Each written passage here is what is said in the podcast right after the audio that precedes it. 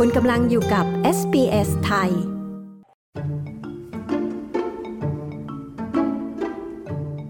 ได้งานทำในออสเตรเลียแล้วแต่ทำอย่างไรถึงจะได้เลื่อนตำแหน่ง คุณกิฟคอร์ตนีสหรือคุณกอบการสีบุญสม ผู้จัดการด้านไอทีของบริษัท IAG ในซิดนีย์ซึ่งดูแลลูกน้องเกือบ 20 คนเผยว่าทำงานดีใช่ว่าจะได้ดีเสมอไป โดยเฉพาะในองค์กรใหญ่ ๆ เพราะมันขึ้นอยู่กับคนอื่นที่มองเราว่าทำงานเป็นอย่างไรด้วยทำอย่างไรเจ้านายถึงจะมองเห็นว่าเราทำงานได้ดี คุณกิฟชี้ถึงทัศนคติที่ควรปรับเปลี่ยน เมื่อย้ายจากไทยมาทำงานในออสเตรเลีย การปรับปรุงทักษะภาษาอังกฤษทั้งการพูดและการเขียนสำหรับใช้ในที่ทำงาน พร้อมเผยกลยุทธ์ในการทำให้ลูกน้องในออสเตรเลีย เคารพเราในฐานะหัวหน้าติดตามบทสัมภาษณ์เรื่องนี้จากดิฉัน ปริสุทธ์สดใส SBS ไทยค่ะ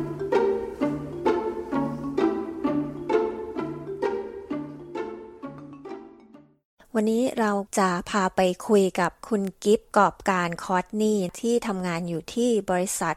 IAG Insurance Australia Group สวัสดีค่ะ คุณกิฟสวัสดีค่ะ คุณกิฟทำงานที่บริษัทนี้นะคะทำงานตำแหน่งอะไรคะ แล้วตอนนี้เนี่ยมีลูกน้องที่อยู่ในทีมของคุณกิฟกี่คนคะ ตอนนี้ทำงานบริษัท Insurance Australia Group IAG ส่วนใหญ่คนคนจะไม่ค่อยรู้จักพอพูดว่า IAG แต่จริงๆเขา main brand คือ NRMA Insurance ทำงาน position เป็น manager site reliability ของทีม Sales and Service Enablement เป็นทีมที่ look after technical application สำหรับเซลล์อย่างสมมติน้องไปที่เว็บไซต์ nrma.com.au แล้วก็เจอ buy insurance สำหรับ home หรือ car อะไรเงี้ย อันนี้เป็น application ที่พี่ look after อยู่ ในทีมก็มีประมาณ 15 คน แต่พี่ look after on call 24/7 ด้วย เพราะฉะนั้นก็จะมีอีก 6-7 คน เพิ่มจาก 15 คนนั้นจ้ะอืมก็เยอะทีเดียวนะคะ 20 กว่าคนค่ะ คุณกิฟมาทำงานในออสเตรเลียตั้งแต่เมื่อไหร่คะ แล้วมาเริ่มทำงานที่นี่ได้ยังไงคะอ่าจริง ๆ เป็นคนโชคดีนะรู้สึกว่า เพราะว่าตอนตอนแรกคือเวลาจบมหาลัยจบที่ศิลปากร แล้วก็ได้ทำงานที่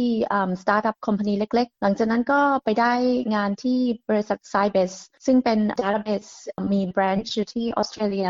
มีที่เมลเบิร์นและซิดนีย์แต่เขาต้องการคนมาทำงานช่วยประมาณเดือนหนึ่งเขาก็เลยส่งพี่มาทำที่ซิดนีย์ประมาณเดือนหนึ่งหลังจากทำทำงานที่ออสเตรเลียเดือนหนึ่งก็รู้สึกว่าเออที่นี่ก็น่าอยู่ดี รู้สึกค่อนข้างชอบที่นี่ ก็เลยตัดสินใจว่ามาเรียนต่อ Master Degree Information Technology ที่ UTS พอเข้าเรียนที่ UTS ตอนนี้พี่พี่ไม่ค่อยมีตังค์ตอนเมื่อก่อนนี้ก็เลยคิดว่าเออเดี๋ยวถ้าช่วยช่วยพ่อแม่ไม่จะต้องไม่ต้องจ่ายมากก็ลองหางานพาร์ทไทม์ทำดูตอนแรกก็ว่าจะทำทำร้านอาหารไทยเลยทำอะไรเหมือนเหมือนเด็กส่วนใหญ่ที่นี่ แต่ทีนี้เพื่อนที่เคยทำอยู่ที่ s y b e s ด้วยก็ recommend ว่า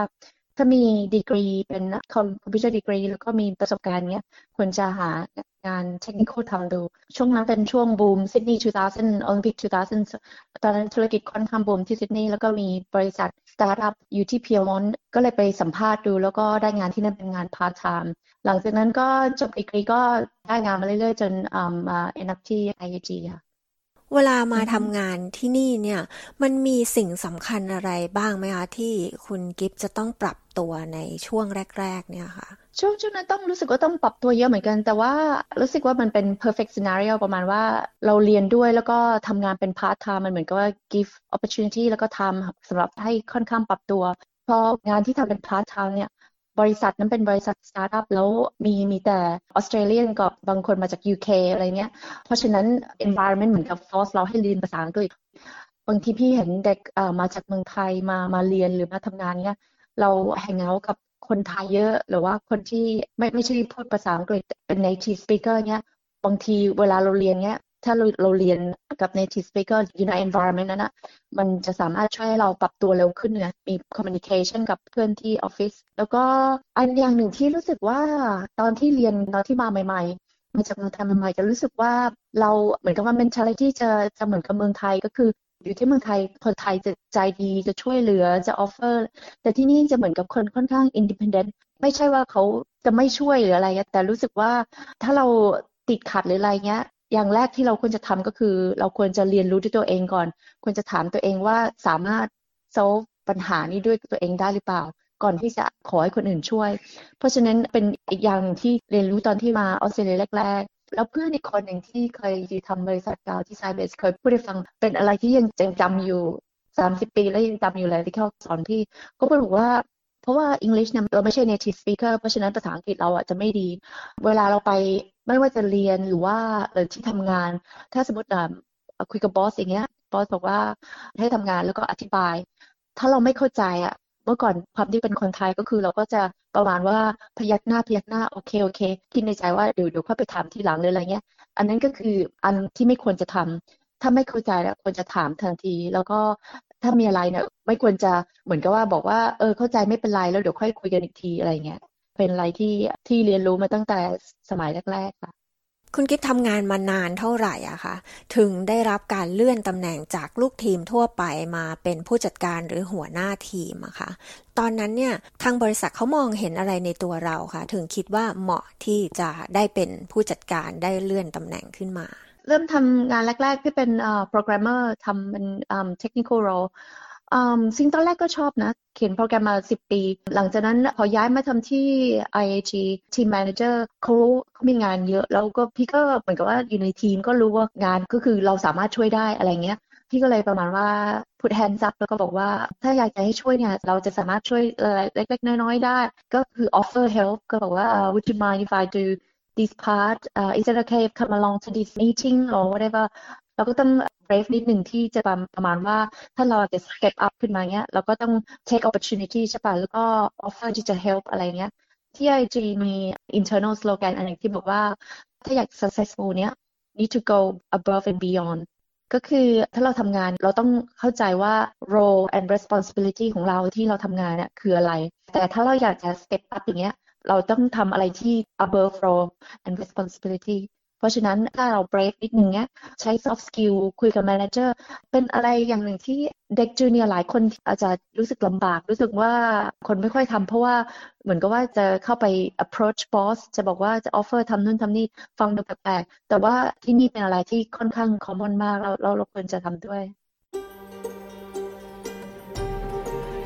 SBS ไทยทางโทรศัพท์มือถือ ออนไลน์ และทางวิทยุ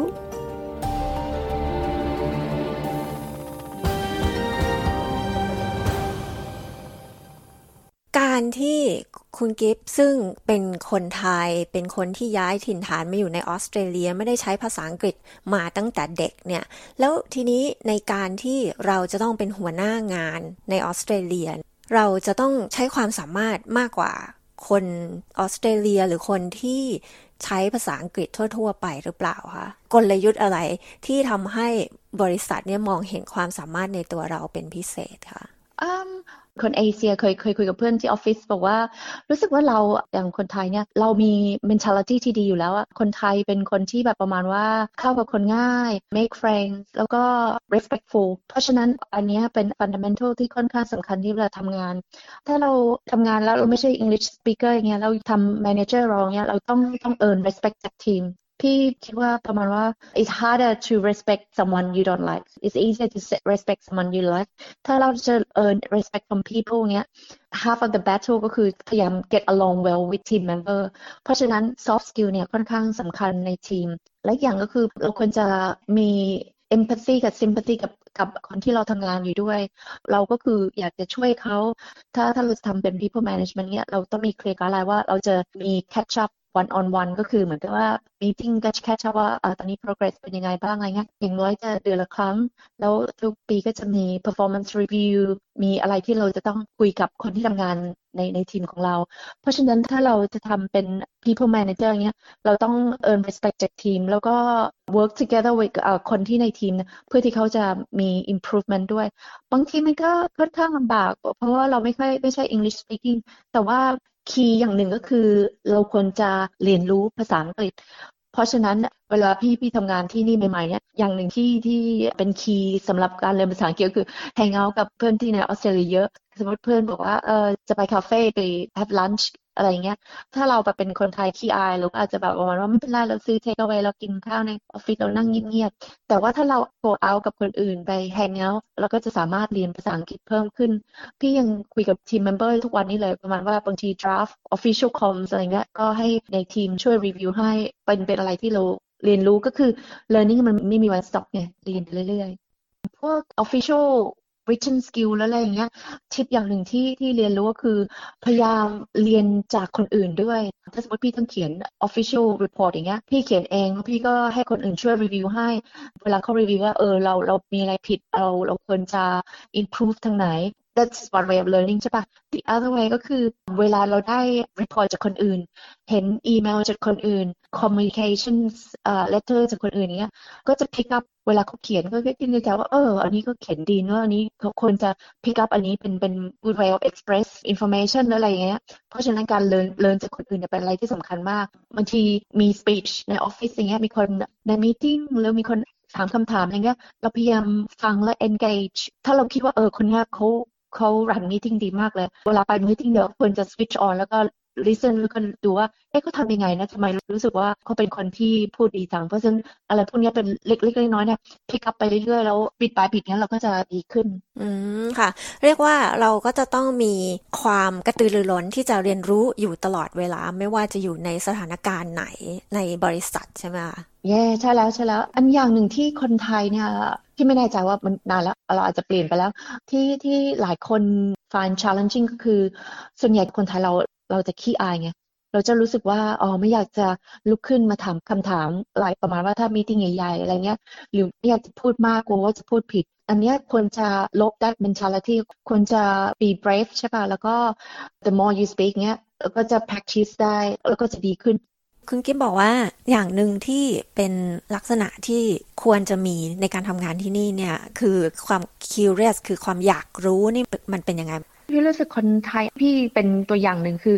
ก่อนมาเนี่ยเป็นคนขี้อายมาก แล้วก็ไม่ค่อยไม่ค่อยกล้าพูดกลัวจะพูดผิด ไม่ค่อยกล้าถามคำถาม แต่พี่รู้สึกว่าอันอันที่เป็น switch ที่ change เนี่ยเพราะว่าพี่ curious เวลาไปมิ팅เนี้ยเขินไม่ก็ไม่อยากถามหรอกแต่อยากจะรู้ก็เลยถาม พอถามปั๊บมันก็เหมือนกับว่า contagious อะเริ่มเริ่มถามก็เริ่มเริ่มรู้สึกว่าอ๋อแล้วถ้าถ้าเขาตอบคำถามนี้แล้ว step two มันเป็นยังไงเหรอมันก็เริ่มเริ่มถามพอเริ่มถามแล้วเริ่มคุย เริ่มคุยแล้วก็หลังจากนี้ที่พี่ก็ไปคุยคนที่ present หลังจากนี้เหมือนก็เราเริ่ม confident มากขึ้นอ่าพี่มี manager หลายปีแล้วอะมีคนหนึ่งพูดกับพี่ทีหนึ่งก็พี่ยังจำได้เลยเขาพูดว่า fake it until you make it บางทีอะเรารู้สึกว่าเราขี้อายมากเลยเรายังไม่อยากจะพูด แต่ก็ fake it just just think that you're so brave and you're the best one in this room and just fake it look straight in the eyes and just ask the question พี่ยังจำได้เลยเขาพูดอย่างนี้พอเราทำอย่างเงี้ยหลาย ๆ ครั้งหลาย ๆ ครั้งเราถามคำถามเพิ่มขึ้น เราพูด hands up เรา present มากขึ้น มันก็จะเป็น second nature เพราะฉะนั้นทุกอย่างก็จะจะง่ายมัน take practice เพราะฉะนั้น curious เนี่ยพี่รู้สึกว่าเป็นเป็น switch change ของพี่จากคนพี่อายเป็นคนที่สามารถ present ได้ คุณกิฟเคยมีลูกน้องที่ ตอนแรกๆเนี่ยอาจจะไม่เชื่อหรือว่าไม่เคารพในความสามารถของเราไหมคะ แล้วถ้ามีเนี่ยคุณกิฟใช้วิธีการบริหารลูกน้องแบบนี้ยังไงคะ อย่างในทีมเนี่ยตอนที่เราใหม่ๆ จะมีคนที่เหมือนกับว่ามอซีเนียอายุเยอะกว่าอะไรเงี้ยทำงานมา 20 ปีที่นี่หรืออะไรเงี้ยเพราะฉะนั้นเราต้อง earn respect จาก people อันหนึ่งที่ที่พี่ว่าเป็น mentality ที่ดีของคนไทยก็คือคนไทยเรามี soft skill ที่ดี เพราะฉะนั้นเราควรจะใช้เวลา get to know people ไงจ๊ะรู้จักคนแล้วก็เวลาเราคุยเงี้ยไม่ใช่ว่าเราจะถามแต่ว่าเรื่องทำงาน ใช้ soft skill ให้เป็น advantage ของเราก็คือ ถามว่า เออ แต่งงานมีมีลูกกี่คน ลูกเรียนชั้นไหนแล้ว ตอนนี้อ่า renovation ที่บ้านเป็นยังไงบ้าง ก็คือพวก soft skill เนี่ยจะเป็น advantage ของของเรา เราจะได้อ่ามี good relationship กับคนในในทีม แล้ว earn respect เนี่ย พี่ว่าเรา lead by example เพราะฉะนั้นถ้าเรามี working ethic ที่ดี เรา lead by example ว่าเราทำงานดีทำงาน work hard พวกเนี้ย แล้วพี่ว่ามันก็จะ win คนในทีม แล้วก็จะ manage คนในทีมง่ายขึ้น SBS ไทยทางโทรศัพท์มือถือออนไลน์ และทางวิทยุ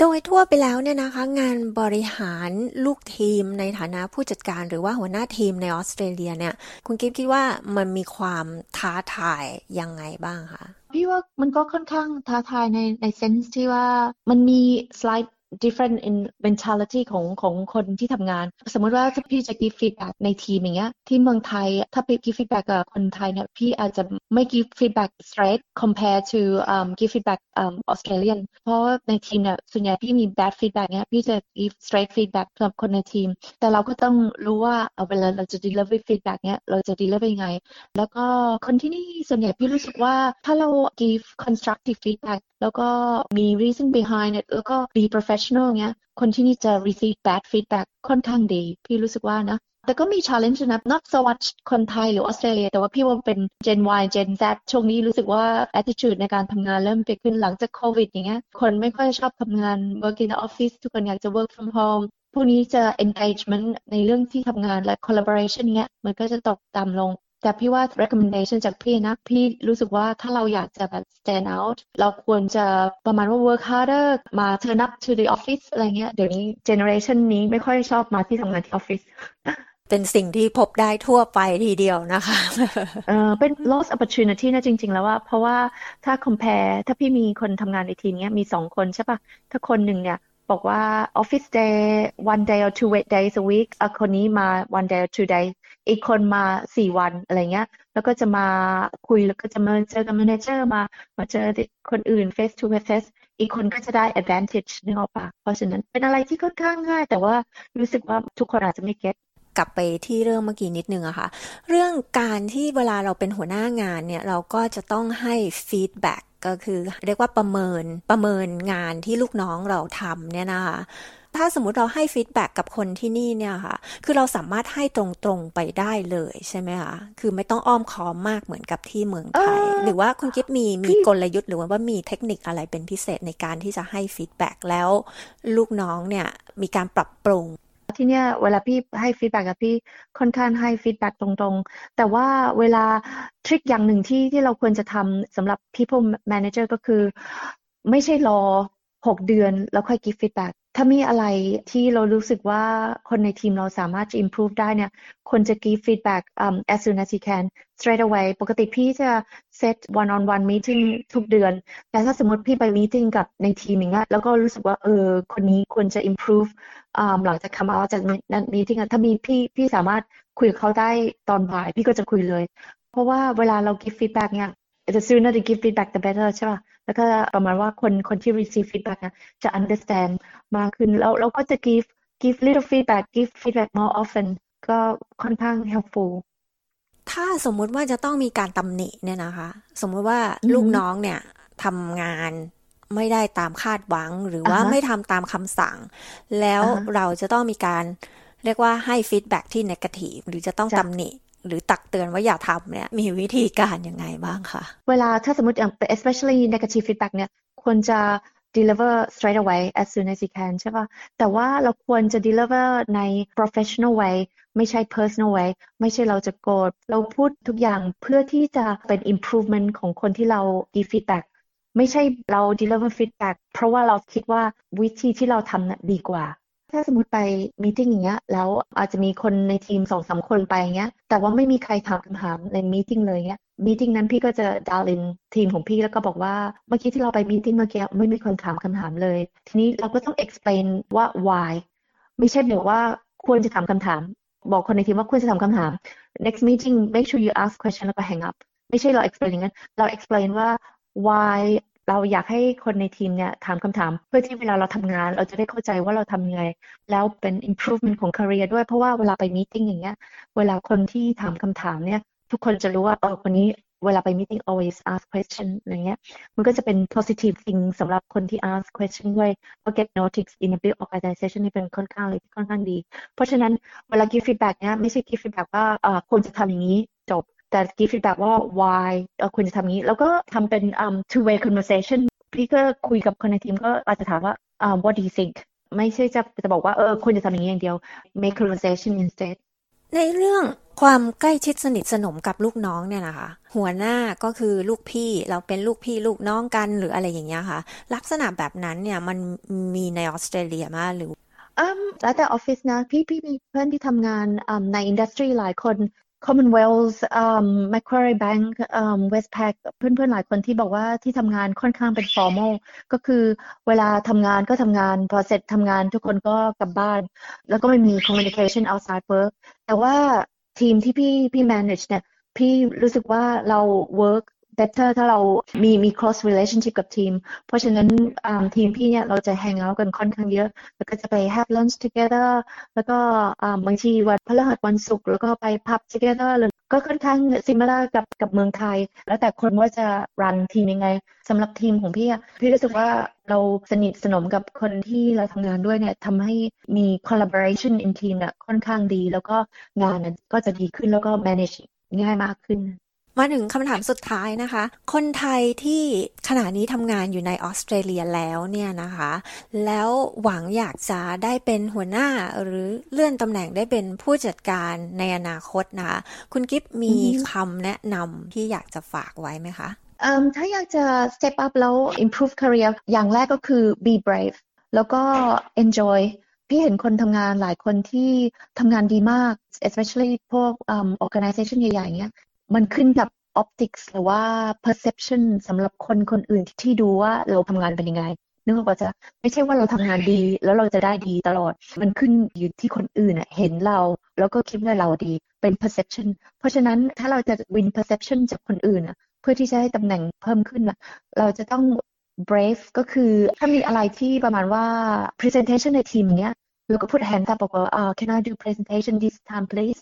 or um, communications do report อะไรเงี้ย put your name out um, be brave and get notice from other people หรือว่า very simple ก็คืออย่างไปไป meeting อย่างเงี้ย ask question say something in a meeting just switch on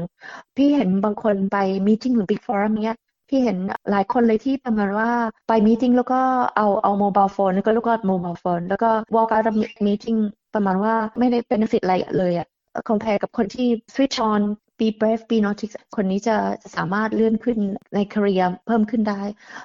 แล้วก็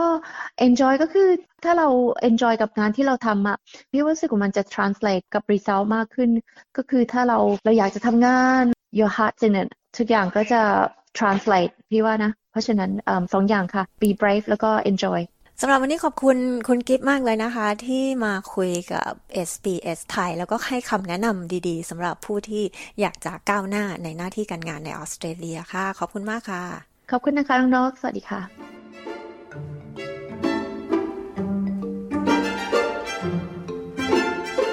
ที่ผ่านไปนั้นก็เป็นการพูดคุยกับคุณกิฟคอตนี่ หรือคุณกอบการสีบุญสมผู้จัดการด้านไอทีในซิดนีย์ค่ะ